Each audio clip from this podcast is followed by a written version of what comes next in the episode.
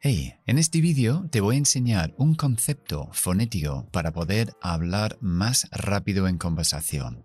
Es algo que los nativos hacemos naturalmente en la conversación, pero tú también puedes aprender a hacerlo.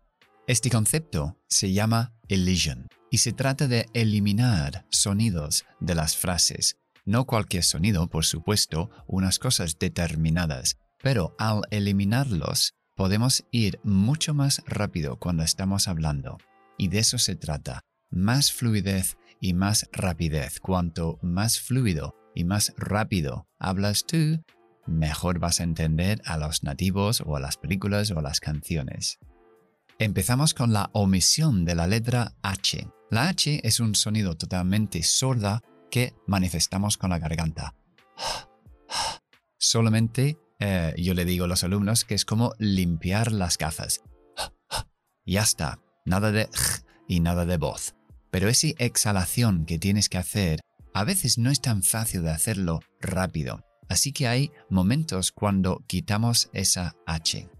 Bien, las palabras he, his, him o her están sujetos a perder su H, es decir, que lo omitimos pero no cuando va al principio de una frase, sino cuando cae en medio de las frases, sobre todo después de verbos. Las palabras him y her son pronombres de objeto, es decir, van después del verbo. Y ahora vamos a ver unos ejemplos de cómo podemos eliminarlos, y lo hacemos siempre los nativos, para poder hablar con más facilidad y más fluido. Por ejemplo, esto es muy común después del verbo decir, tell, porque después de tell siempre decimos a quién se lo dices. Tell me, dímelo a mí. Tell you, que te lo diga a ti. O tell him o tell her. Y eso es lo que nos interesa ahora mismo, son esas dos palabras. Van a perder la H. En lugar de decir tell him, vamos a decir tell him. Y unimos con la L. Tell him. Tell him. O tell her. Tell her teller. Por ejemplo, dile mi nombre a él. Tell him my name. Tell him my name.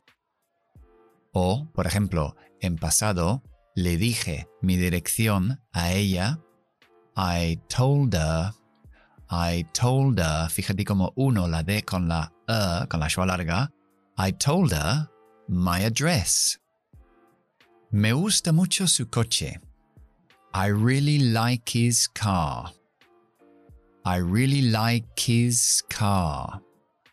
Creo que es español. I think he's Spanish.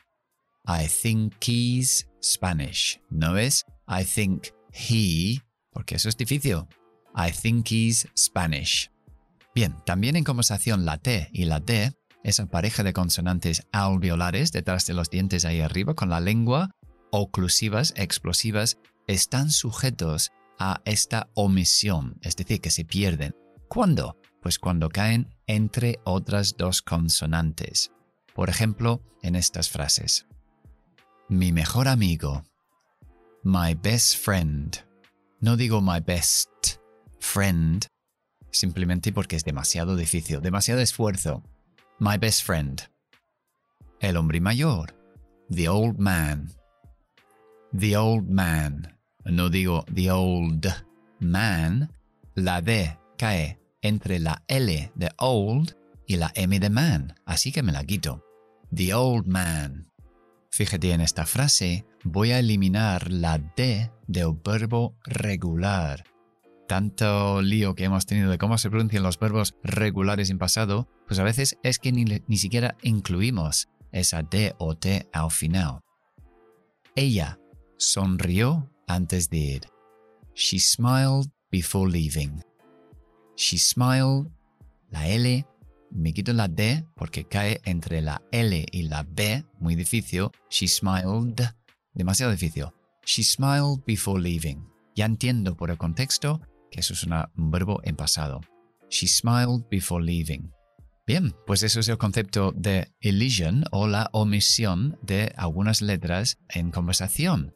Si quieres profundizar más, por supuesto, recomiendo mi curso de pronunciación que puedes encontrar en el enlace o bien en el podcast abajo o en el vídeo de YouTube también siempre lo pongo abajo, donde puedes aprender todo lo que hay que saber sobre la fonética de la lengua inglesa y aprender a pronunciar como un nativo. ¿Para qué? Para que puedas entender como un nativo también.